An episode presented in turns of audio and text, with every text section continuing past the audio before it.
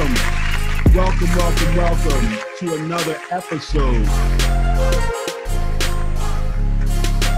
Hidden figures behind the numbers of the restaurant scientists. Here we take an in-depth look at the insecurities, inequalities, and systemic racism as relates to blacks in food service, both historically, currently, and our motivation really is to talk about how we're going to make change going forward.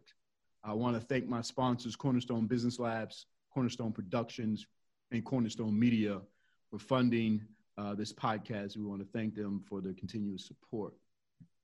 Without any further ado, I want to introduce today's guest, and he is Executive Corporate Chef for General Mills, Mr. Ted Osorio. All right. Thanks for having me. Honor to be here. Ted, my man. Um, clearly, you know your your your your pedigree, your history, your education, all of those things. I'm very familiar mm-hmm. with and speak for themselves. Uh, but you know, tell my listeners a little bit about you know who you are, how'd you grow up, where'd you grow up, who were your leaders, your inspiration, um, your mentors, all of those things, and how'd you get into the food service industry? Well, yeah, I love love to talk about that. First off, again, thank you for having me. Um, real honor to be here um, in front of you to be able to speak. Um, just a little bit of background about myself. I've been in food service uh, for over, if you add it up, it'd probably be over 35 years. Um, you know, uh, when you talk about early inspiration, it, it, it all starts with, with, with, mom, always starts with the mother in the ki- kitchen. Mm. Um, that's what sparked the interest at, at, at first for my passion. And that, that's just always looking at what she was doing and just how could I do it, but just um, always wanted to know not just how I could do it, but why. Mm. Um, just wanting to know why did this react this way? Why does this happen when this happens? So I always had that spark. So I would always try things in the kitchen. Uh, most of the time when she wasn't in the kitchen, because half the time she didn't want me in the kitchen. Um, and, uh, and, and just going back and forth to uh, experimenting. And it was always started with an oatmeal cookie. Hmm. Um, then it was frying chicken, and then it was just. And after a while, she was just like, "All right, I'm not gonna get rid of you. Let me just show you a little bit of this." And that just uh, got my passion uh, uh, ignited even further. And, and, from there, when I, you know, I just wanted to, I wanted to go and work in restaurants, right? Wanted to be a chef just from there at, mm-hmm. at the age of 11. And those opportunities didn't always come. So, uh, like anywhere else, you, you start off as a dishwasher mm-hmm. and, and, you try to work your way up. So, uh, and I was a dishwasher for a very, very long time. Um, and finally got a a, a, a break at um, uh, Fuddruckers of all places. um, you know, just prepping salads, and then uh, from there was the the ground round where I actually got to work on a line from salads to fries to packing chicken tenders and just getting passion from there. Mm-hmm. Um, but wanting to learn more. Mm-hmm. Um, and, and, and, from there, I got to um, got the blessing to go to the Culinary Institute of America in uh, 1990, um, where um, I, I, knew immediately once I got to CIA that I, I knew absolutely nothing. Um, and immediately, I, immediately.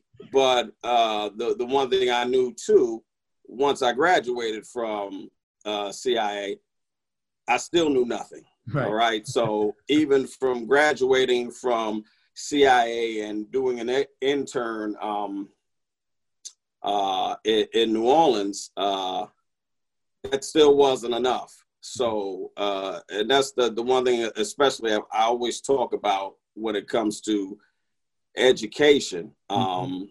Your education is when you actually leave school, mm-hmm. um, and, and your foundation is where you get is what you get in school. But your real education is when you're outside of school and you're in the real world and you're back of house because they don't always do the same things what we learn in school.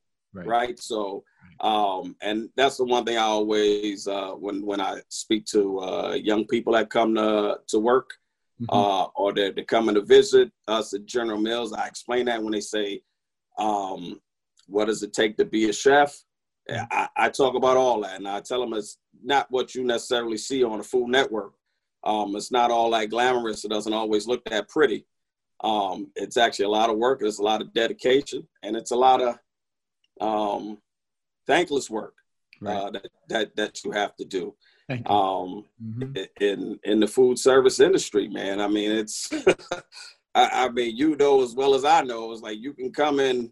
I mean, maybe now it's a little bit different, but back then you you can have pneumonia, and and they'd be like, "Well, can you get me through service in the morning?" So, um, and through all of those times. But Absolutely. from there, you know, I got to uh, work at um, immediately out of school. I worked at a place called Arizona 206, okay. um, which was um, it's a um, it's a three star uh, restaurant uh, uh, that was affiliated with other restaurants um, like Sign of the Dove. Mm-hmm. Um, but by far, one of the, the best places I had to work because everything we did was from scratch. Okay. And I had a chef that would, she'd give it to me every day. Okay. Give it to me every day. Um, and, and just would just, uh, uh and, and, and, and, and she was a female and she just used to drill it at me, drill it at me. And she said, I will not compromise anything. Right. Um, and that that stuck with me. You know, like you, you can't be a, uh, what we call a shoemaker at work. You really have to care about what you do. Um, and it, it's not a joke because uh, it, it could be one one little slip up can cost you a customer. And now that customer's gonna talk to 50 other customers not to come to your place. Right. Um, Absolutely. Uh, so you grew up where, Ted? Uh, oh, uh, from the Bronx, Boogie Down Bronx, born and raised. Okay. Um, Boogie Down Bronx in the house. Yes. So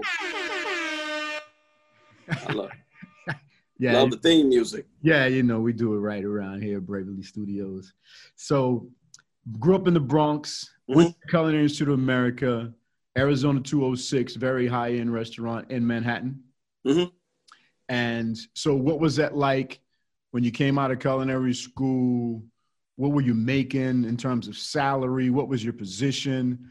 Uh, talk about uh, what what year was that? Ninety two. No, 1990. This was and that that position uh, it was called the a roundsman position. So you got to be able to work everywhere in the kitchen. Any other blacks and, in the kitchen with you? Say it again. Any other blacks in the kitchen with you? There were actually, um, yes, it was quite a few. Okay. Um, in the kitchen. And, and you know as well as I know, I think the kitchen is one of the more diverse places to be. Um, I mean, whether it's uh, I've worked with you, you get to learn about so many different people from around the world mm-hmm. in one spot. Mm-hmm. You know, you can have a, a, person from Israel, you can have another person from Italy, Germany, mm-hmm. um, the Bronx, Phoenix, you know, um, Jerusalem, all in one kitchen. Right. You know, and right. and that's the one everywhere I've gone, it's mm-hmm. been uh it's always been diverse. You know, and, and the, the one thing I, I, left off the list was I forgot to mention was Hispanic, mm-hmm. which is a major part of the kitchen. Right. Black and black brown people are all over the kitchen. Got you. You know, um, not necessarily at that time we weren't at the the higher part of the kitchen, whether that be an executive chef or uh, a, a sous chef, uh, maybe a lot more sous chefs than executive chefs okay. at that time.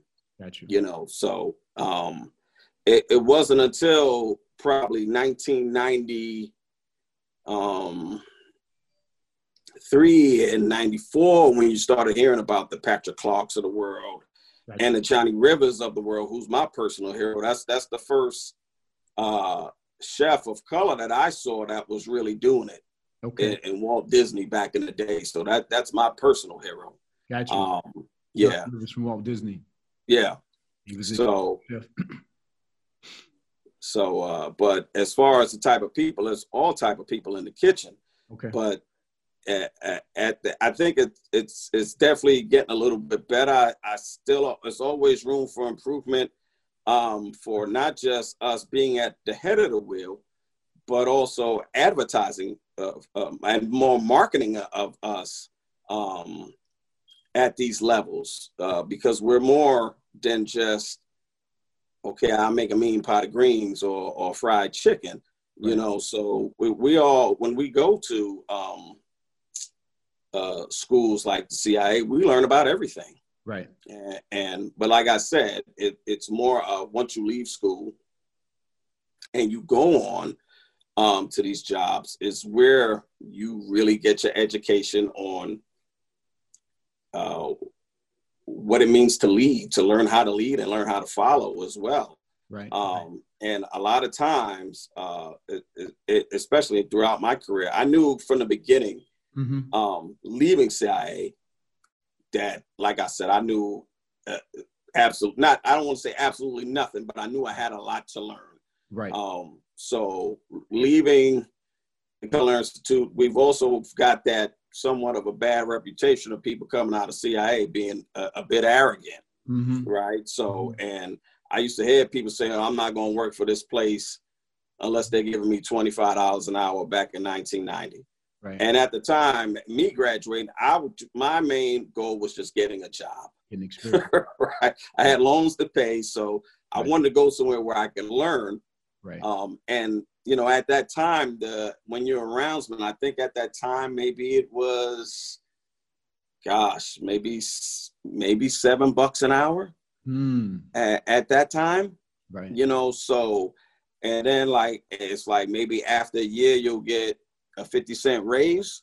so, right. Um, but it, even at that time in 1990, I was still able to to have an apartment at that time right? right? That's that's poverty now, right? Right. So, um, yeah, well, minimum wage be able to live in, in, in, in New York City at, at, at that to be able to work yeah. in these type of establishments and live in 2000 um go going to be 21 right you have to have four of those jobs right yeah exactly exactly mm-hmm. even at $15 an hour you can't make it yeah not enough. yes so, any particular challenges and and and, and trials and tribulations during that period that you you know whether it was you, whether it was the environment, the economy, uh, or you just was in a you know head down.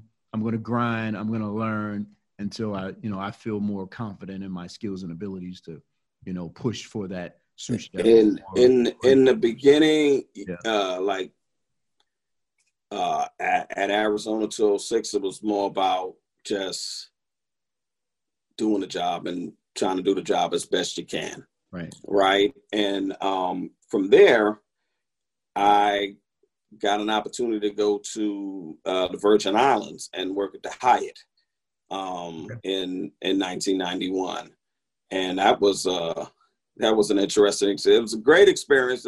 All experiences are great, um, but that was that was kind of short lived. How did that uh, How did that come about? How did you find out about the job? Did they pay to take you over there? What was what was that experience like? Yeah, no, not at all. Not at that time. Uh, okay. So again, I, that was more of another roundsman position. Okay. So, um, it, it was a, I, it's one of those. Had a friend went down to the Virgin Islands. I said, "Hey, they looking for somebody.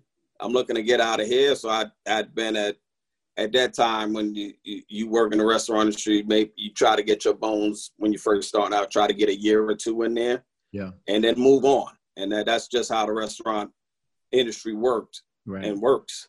Um, and so got down there, high, uh, very busy hotel. Okay. Um, and I worked at a, a, a an Italian place uh, in in in the resort and very busy, very busy. And it, but again, it's one of those was like very busy. Um, if it's not enough staff, you got to put in the work. Right. So, and uh, if there's no dishwasher, you washing the dishes. wow. Um, and, and that was, it was like that. So, and then it was one of those was like, it's on an island. So at any given moment, the, um, the lights get cut out in the hotel right. um and you working in the dark. So uh, but you doing whatever you got to do. You got a full restaurant. You're doing all that you can to get the food out got you by any means necessary. Um did, uh, but did you ever have an opportunity to actually enjoy the island? Uh, did you what, you I know did. I- you did I- room and board? No no no. It was like you you got there like Paid and you I- had to pay rent. Yeah so I, I was it was free for about two weeks. Then i had to find my own place okay. you know. So which i had i was in a, in a beautiful house with like six other people gotcha. you know. So yeah so it was probably like me and three other people in one room. Gotcha. i mean we basically went there to sleep and we got up and we went to work and then like on the days off you got to go to the beach and that's probably one of the most uh, I, I probably didn't get to enjoy it as as much as I, I could have because I was on St. John, which is the smaller island, and and St. Thomas was the island where everything was rocking. Gotcha. So if as a 20 year old, I wanted to be where where the partying was, I want to get off and go to party. So by the time I got off work, everything was closed down. And being from New York, I was homesick, so I was itch- itching to get back home. no. Um, but it was still a great experience nonetheless. yeah. Um, from there, I, I got to go back um, and worked at a, a few places. Um, I eh, the one thing I learned once once I was leaving shortly after CIA, I wanted to uh, go into the baking and pastry program okay. and I couldn't afford that at that time because um, it was a, it was first of all I think it was like a thirty week program at that time, Mm-hmm. um, and I knew I had to I w- wouldn't have been able to afford after going through the two years at CIA, Mm-hmm. but I had a a passion for it, um, and I got an opportunity at a place at a restaurant um, called Banana Cafe. okay. Um, uh, again, one of those where I'd watch the pastry chef and and and and get little tips and watch him and create menu ideas, and then um, it's one of those things where the guy quit one day and I, and I took over, right? So and I did a pretty decent job, but I knew um, it's one of those things like, yeah, I'm doing the job, but I still need to learn more.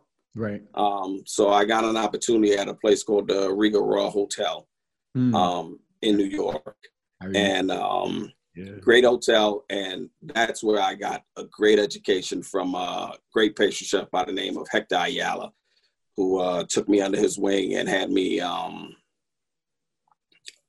learn everything about um, laminated doughs and and everything about pastry and and more of the um, the fundamentals of uh, and, and learning more about ingredient functionality Okay. and, and and learning about um, how things work with the products and how everything comes together and um and and did a nice uh stint there for five years okay. and and there from there and i got i tested the waters um in non-commercial with aramark Okay. um, so I was the um, assistant baker um, over at uh, Chase headquarters, and I got to be. Um, then I got promoted.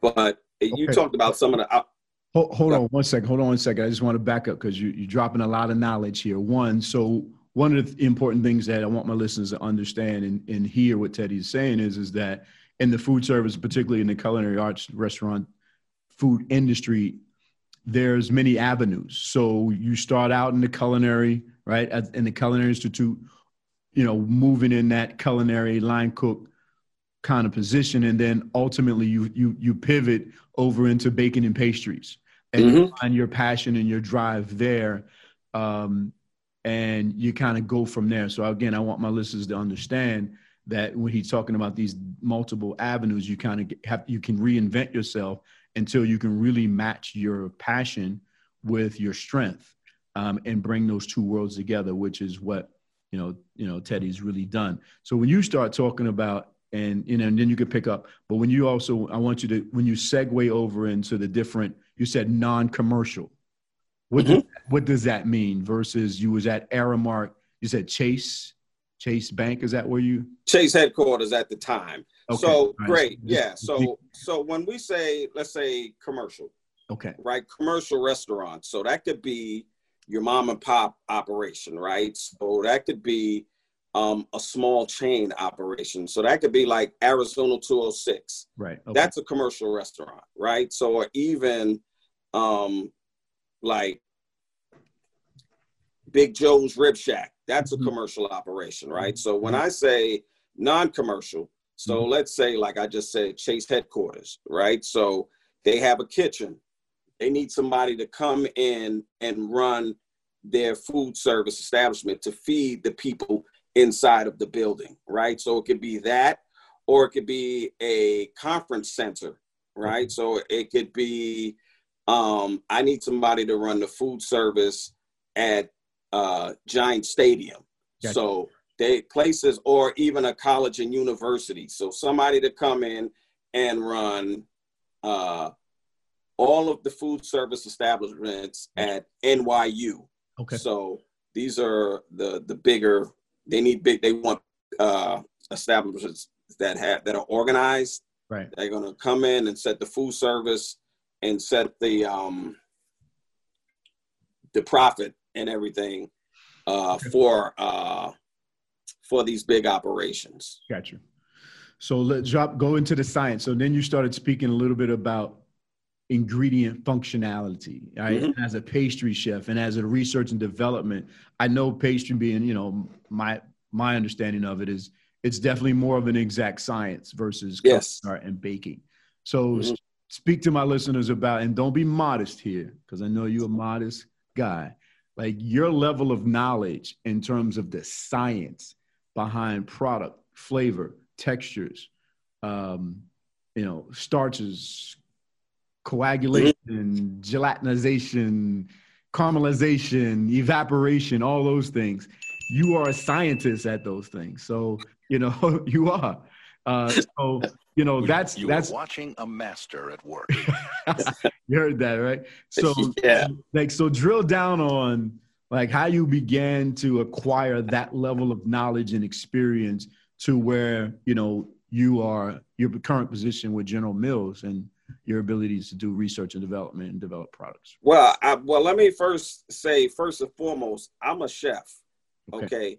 I'm, I'm not a scientist, right? As a chef, you you have to have you have to be part scientist but uh, having the opportunity to work for a place like general mills i get to work with a bunch of brilliant scientists all the time okay. And so you have the, they are the ones you have real scientists in, in your yes. in your, yes. in your table. So, I got okay. yeah. So i don't want your your, your your your public thinking that i'm a scientist. Okay. I'm not at all right? So the, the one thing I get to work with the scientists, and the, the great thing about being uh, as a corporate chef for General Mills, what we bring is our real world experience, gotcha. okay, to the table. So, uh, working with the scientists, let's say if, for instance, they're, they're developing a new biscuit, mm-hmm. okay, and what they're trying, if we, if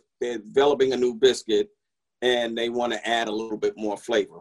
As a, as a chef, it's up to me to say, "Yep, I like the flavor." To to give my opinion, to say, "I this would work in this type sort of establishment because of this. Okay. This won't work because of this, or right." This is straight nasty. You shouldn't have this out there. It, you're gonna, it's gonna be 86 in about six months. What you put it out there. so,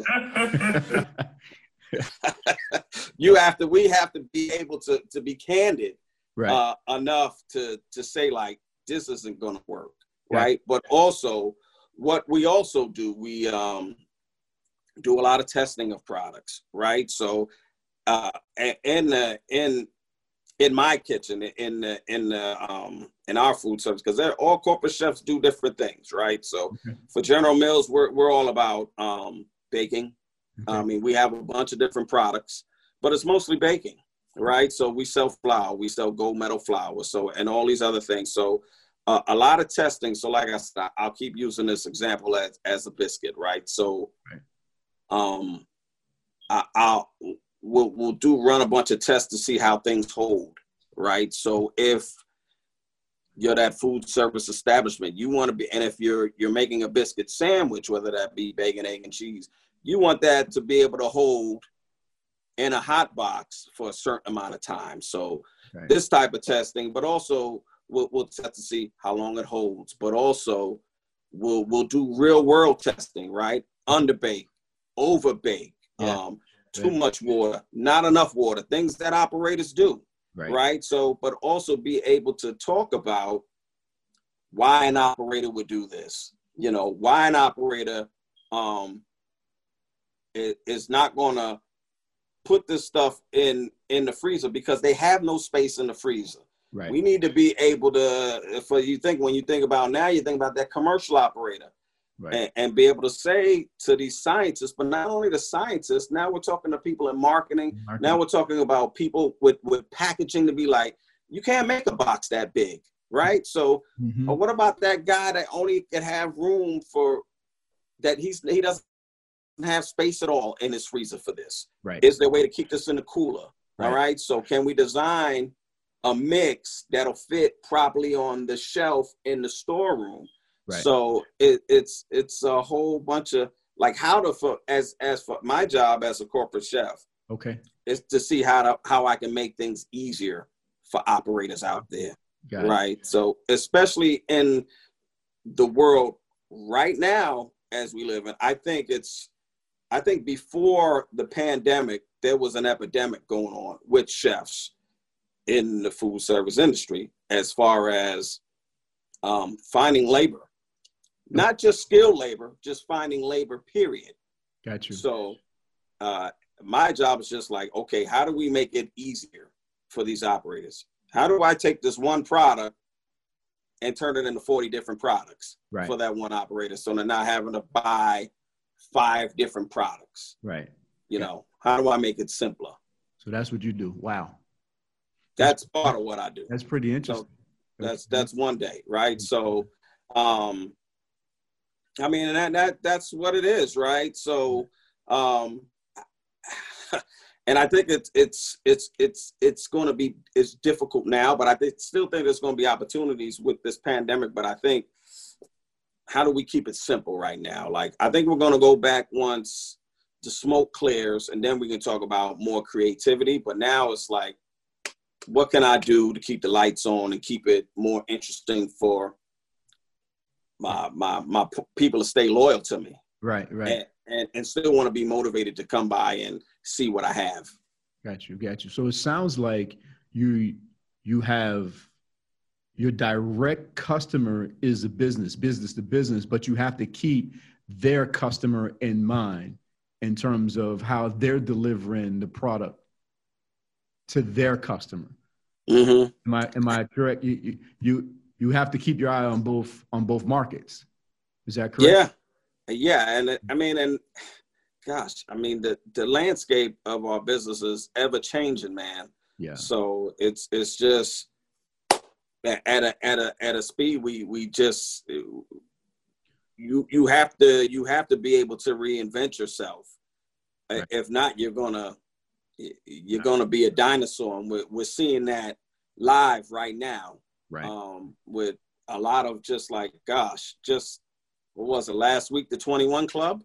Yeah. You know that that you know, and and uh, and, and you could probably think about uh, 500 more restaurants that are doing that right now. Right. And and again, like you had Chef Casey Jenkins on, who I, I talked to recently, and mm-hmm. uh, and he he had a lot. He was very optimistic, and he said people are figuring it out right? So okay, so all right, I got to change up my my scene from this fine dining thing may not work right now, so maybe I just have to pivot, right?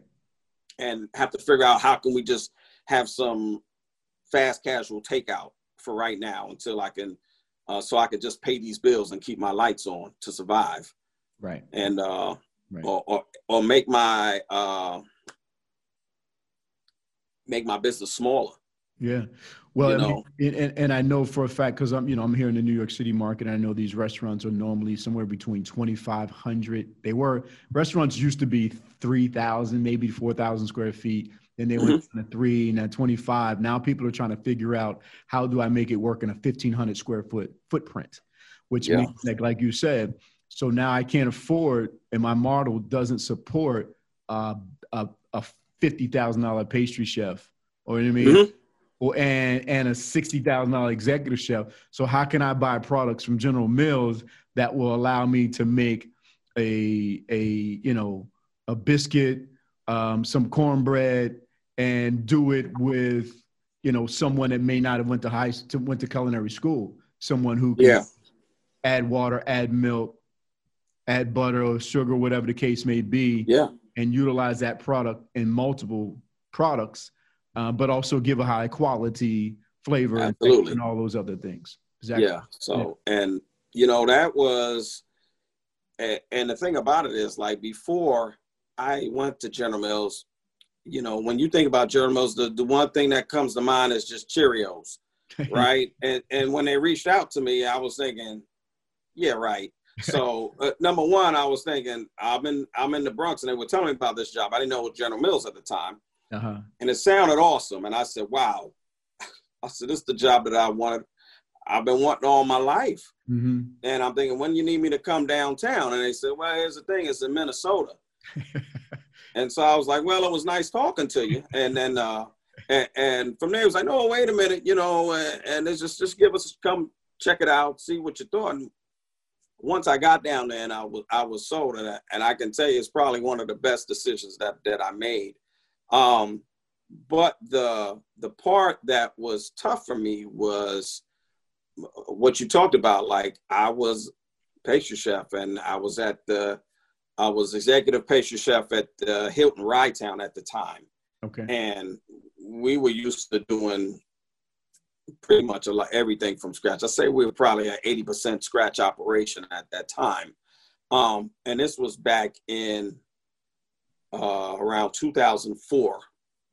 And, and, and you- you're making buttercreams from scratches, doughs from yes, like explain that too. You know, just give a, a, a high level of what were you making? What was what would be your production daily? What would be your daily production list? Well, we had two. Well, I just give you an idea. We had two restaurants, two, uh, full, uh, two restaurants. One was the full service restaurant. Then we had the uh, upscale restaurant. Then we had room service. Service and catering. Yeah, and then you had your catering, your banquets, right? So, like anything else, it doesn't matter how well your restaurant is doing it if you don't have no catering. Right. So we we we always had catering, uh, and it was always up the wazoo. Um, it was always busy. Gotcha. So and weddings, so it was kind of like a medium-sized hotel. So we'd have like uh, big businesses coming, and we'd have let's say fifteen hundred for breakfast, lunch, and dinner, and we'd and we'd have them like all week, and then you'd have your weddings on the weekend, your bar mitzvahs on the weekends, right. and then you had to uh, make sure that you had your amenities for your VIPs, right. and and then um, making sure that you had all your little amuse bouches and, and all that stuff for the restaurant, and then all your your stuff that, that the pantry needed to put out your desserts at night, yeah. Yeah. and um and any other last minute things that right. hey man this guest is pissed off can you give him this can you can you give him a cake Right. oh i forgot to submit this cake for you you didn't get to be on that no i didn't right. because I, you forgot to give it to me Right. so um so just daily grind of that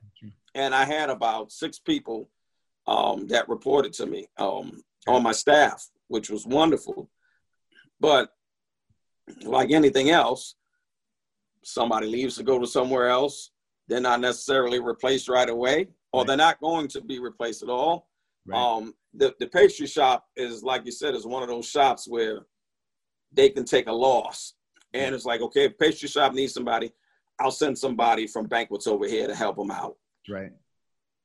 And um, I started to see the writing on the wall, and I started to notice that everywhere that I went, pastry was one of those places that was Mm-hmm. getting cut, Mhm. right? So, and like you said, that that sixty thousand dollar pastry chef hiring that that's that's few and far in between now, and a lot of these places that I mentioned, Right. They're they're either no longer in in existence or they don't have a pastry shop anymore. And Gotcha. even when you talk about some of the biggest hotels in New York now, Mm-hmm. you know, like a lot of stuff is coming out of a box, Mm-hmm. or that that you know, it's it's easier. and which is not necessarily a bad thing. No, it's not. Which is And- It, it's it's not at all. you can but I- I- decent product and get great Yeah. flavor if it's and, it, and and they've gotten better with the products. And I remember uh, if somebody would have brought um, a mix to me or some biscuits from General Mills at the time, I might have scoffed at it Mhm. at the time because I'm just like, nah, we doing that from scratch, and probably a little bit of insecurity, like, oh, you coming after my job, Mhm. you know? So, but had I been thinking too, I'd have been like, well, maybe this can be something easier. This this will take a little bit of load off my back. Whereas like now, where I had uh, six people reporting on, on staff, now I got three people, right. and now it's two people. Right. So, and and and and still doing the same amount of grinding Right. Right. that I had when you had six people, Right. and uh, that that wasn't fun at all. Gotcha. Um, so they offer you the job at General Mills, and what made you take it? And how has that journey been? How long have you been there? I've been with General Mills now uh 15 and a half years. Wow. So um I, I, I can tell you it's it's definitely been uh, the best decision that that that I've made. Okay. Um uh, not only that, because not only that, I mean, it, they number one thing that that I I automatically loved the place once I got there. Mhm. um, and I love the kitchen. And and what what was great for me was that once I got there, it was the um, was what what the colleagues that I was going to be able to work with. We had two certified master bakers on the team. wow. And so I'm looking at it as like, oh man, I hit the jackpot. I'm going to continue to learn yeah. a- as well as have weekends off. You know, so I, I'm looking at it like that. And plus, I'm getting I'm, now I'm I'm getting more money. So and you know the the, the probably the, the the the hardest part for me was trying to figure out what to do with my time. Gotcha. You know, once I got there because I, I I'm coming from a job where I was working 70, 80 hours a week, and now it's just like, Right. okay, this is like Yeah. You got you got so a 40 hour week Right. and you know like it Right. could be a little bit longer at times now it's like but it was more of a um not a grinding game of all right i got to get this done you got to get the stuff out it's more of a, a, a thinking cerebral. yeah so we're and just really trying to uh um understand uh the business Right. understand uh, what the what is needed from not only our, our customer but also uh, our internal customers as well right so understanding what are the priorities for the company as well as what are the priorities uh, for business in the street So you know So, given the fact that you know how to make products from scratch, Mhm. what products does General Mills have that you would you could match up and you could make yourself, and people would never know the difference that it came out of a box versus it was? Is there anything like it? Is is that po- is that Absolutely. Yeah. I, and I could tell you like like the products that they have, like we sell a we sell a bunch of products and a, a bunch Okay. of products that people don't even know that we sell. You know, so Yoplait is one yogurt.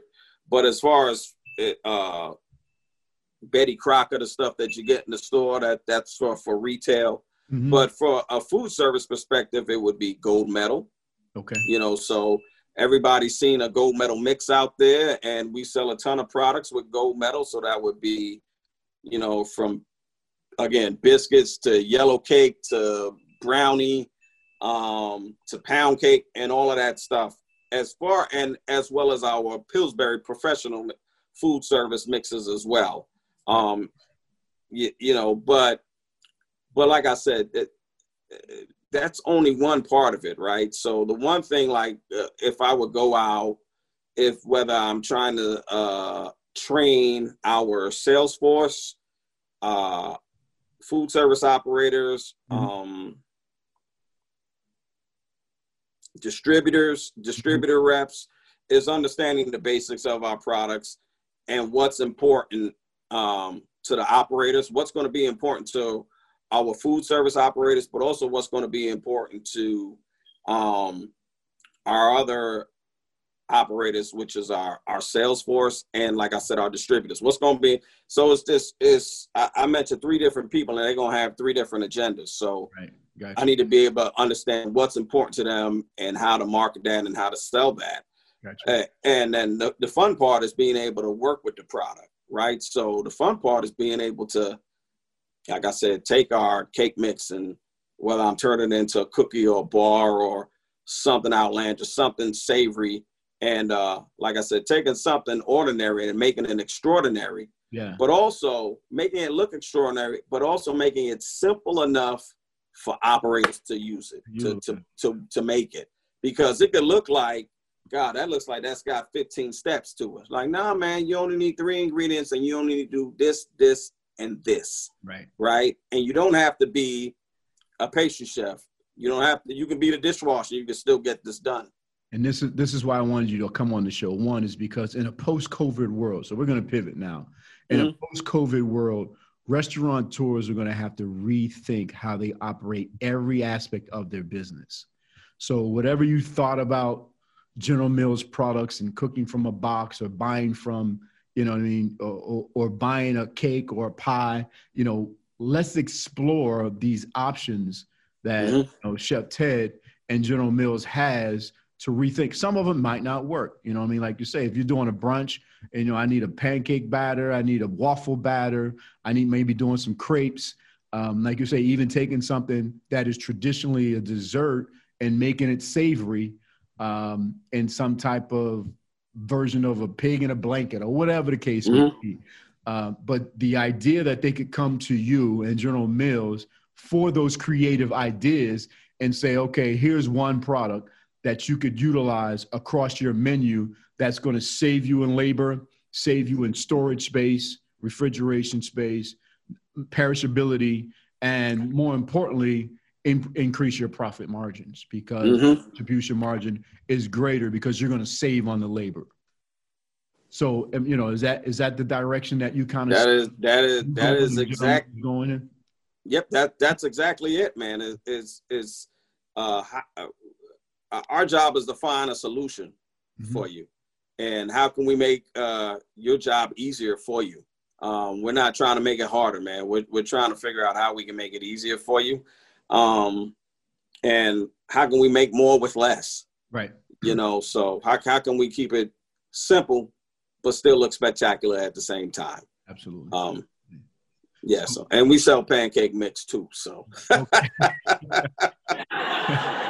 Absolutely. So now, post COVID, talk to me a little bit about. We got about ten minutes. I'm assuming. Yep. Um, one, where how do we attract the next generation of Teddy Osorios, right? So if you, you know, you're getting up there in age, you're looking at retirement soon. What are there mm-hmm. job opportunities within General Mills that we are not, you know, that black and brown people are not aware of? How do they get in touch with those human resource people? How do they even know what skill sets they need to acquire and to yeah. fill in those jobs?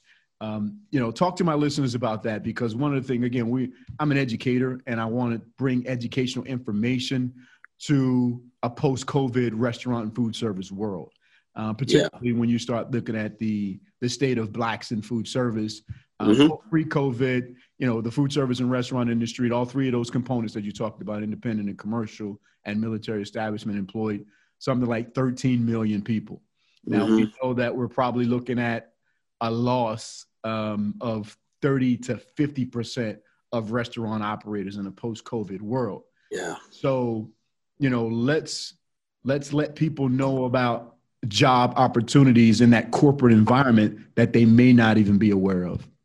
Well, I, I can tell you for for me and and and kind of some of the requirements that we require in order to be a corporate chef. First off, it's not one of those things where you're gonna come out of for us. It's not gonna be one of those things where you come out of culinary school and then boom, you're gonna be a corporate chef, gotcha. right? So you you have to have some skin in the game. So and uh, the minimum requirement was ten years.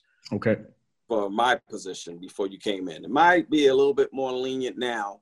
Okay. But if you're going to come in and, and you're going to talk about what it's like to be a food service operator, you got to be able to back it up and you need to bring that experience, right? So they're not just going to take anybody. I understand. But what I will say is, you know, coming out of culinary school, I never knew anything about being a corporate chef. I never knew all of the other avenues that are available, like okay. food scientists, okay. um, food stylists, and I, I believe these uh, some of these, especially with CIA, they've they've really grown throughout the years about tackling a lot of uh, these um, uh, these areas that are that are available. Added to the um, curriculum. Mm-hmm. Um, but but what, what, what I will say is, if anybody ever wants to reach out to me, mm-hmm. they they can reach out to me. I can. I don't know if you want me to just leave my email or you yeah, want to yeah, send yeah, yeah, say whatever you want to. Yeah, they, they can just reach out to me at um,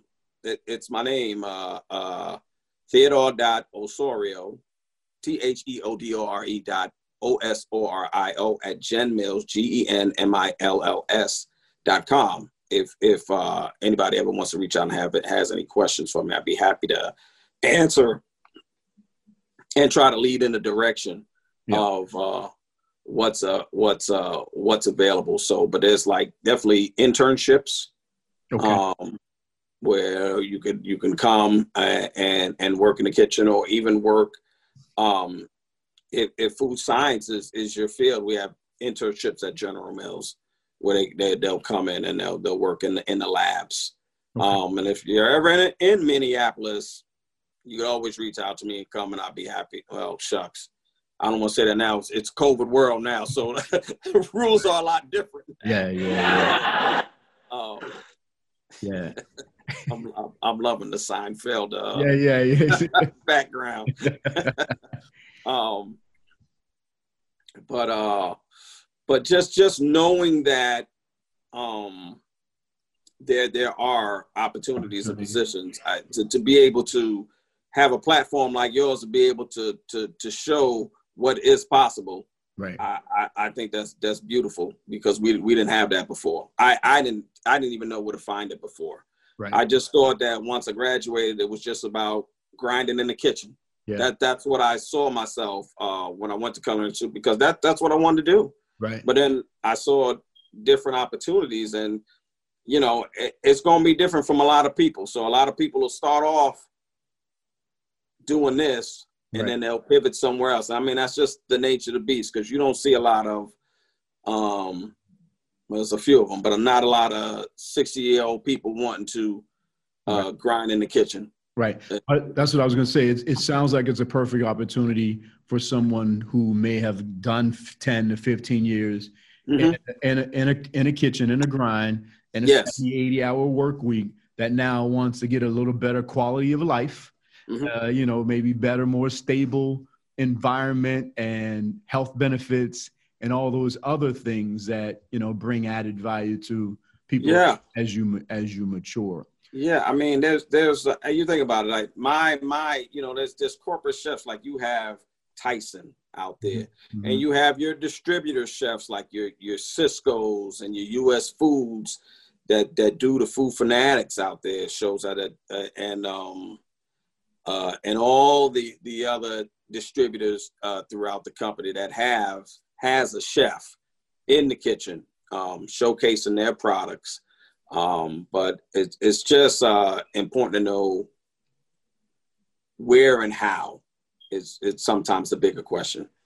And and then lastly, I want to kind of just just point out, Ted, and if you could speak to it a little more as well, is sometimes there's other opportunities like people want to get totally out of the kitchen but you have that those skill sets that are transferable. So yeah i'm a chef but now i do want to be a salesperson right? Yes. I do want to get on the distribution side of things or mm-hmm. the marketing side of things.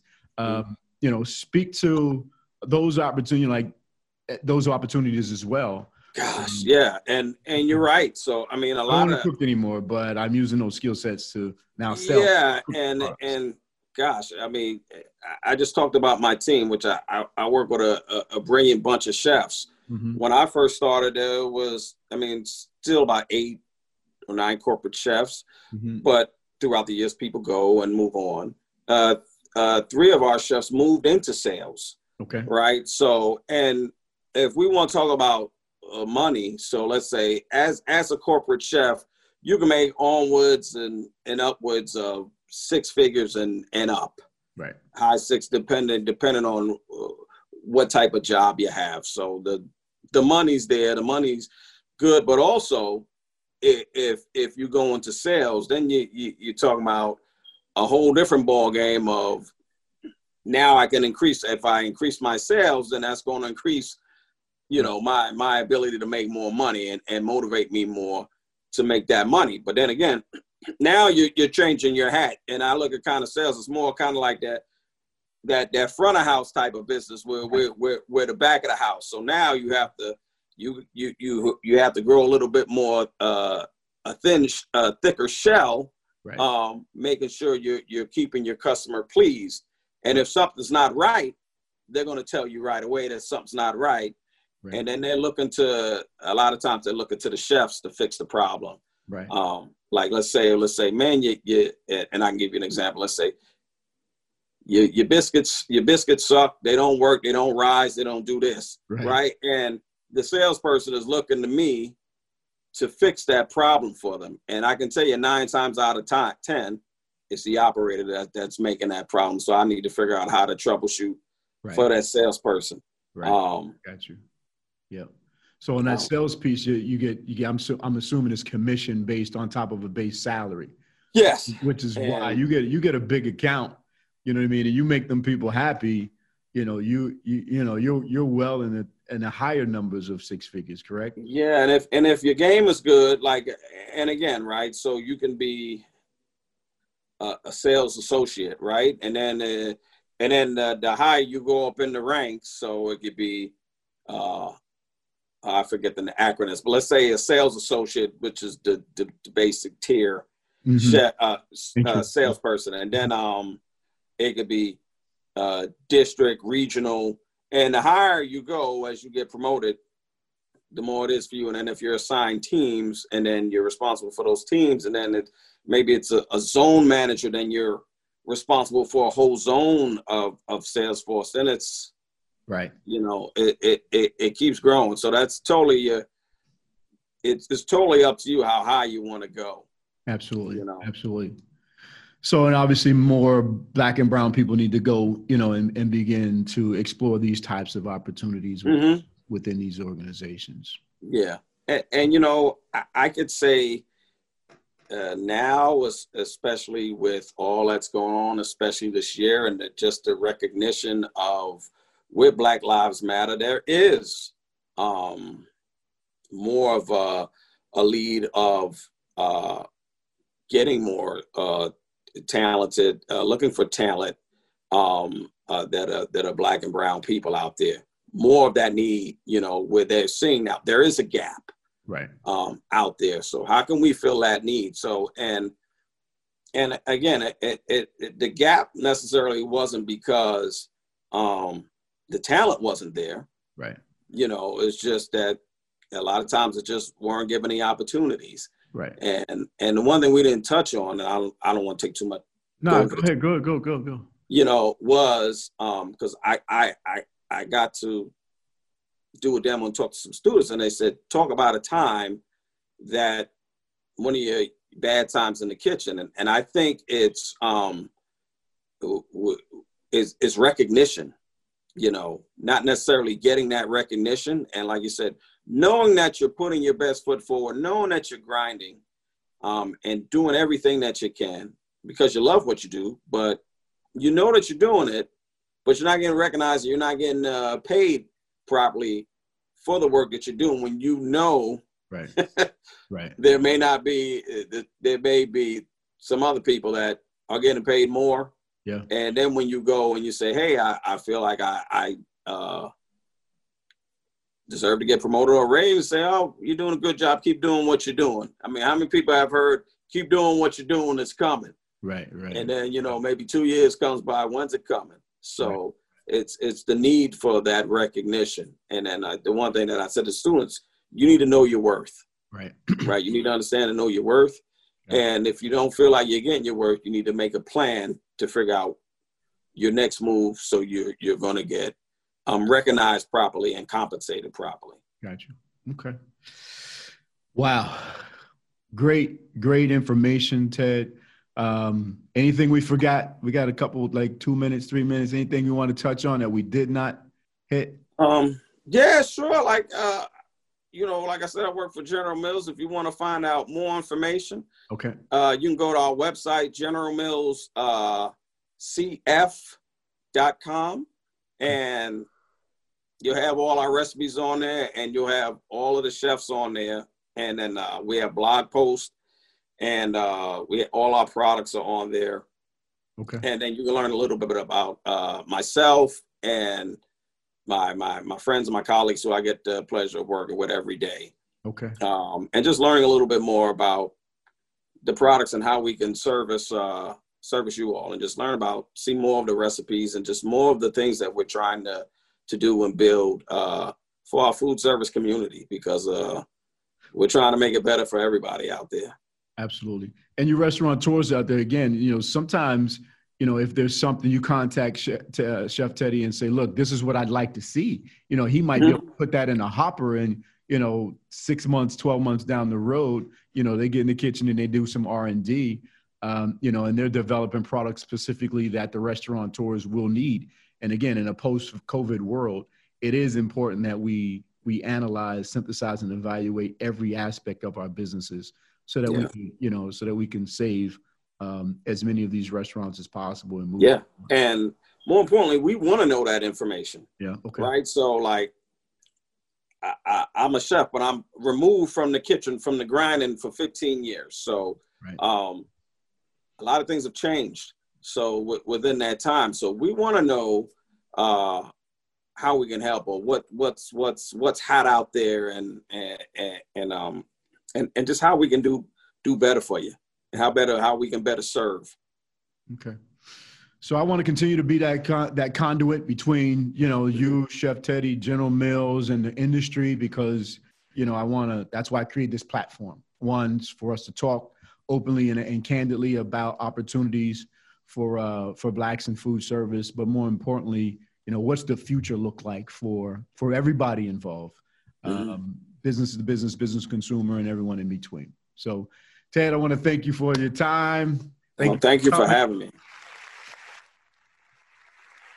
And I, again, as we as we wind down today's episode, I want to thank my sponsors: Cornerstone Business Labs, Cornerstone Production, and Cornerstone Media. Until we meet again, power to the people.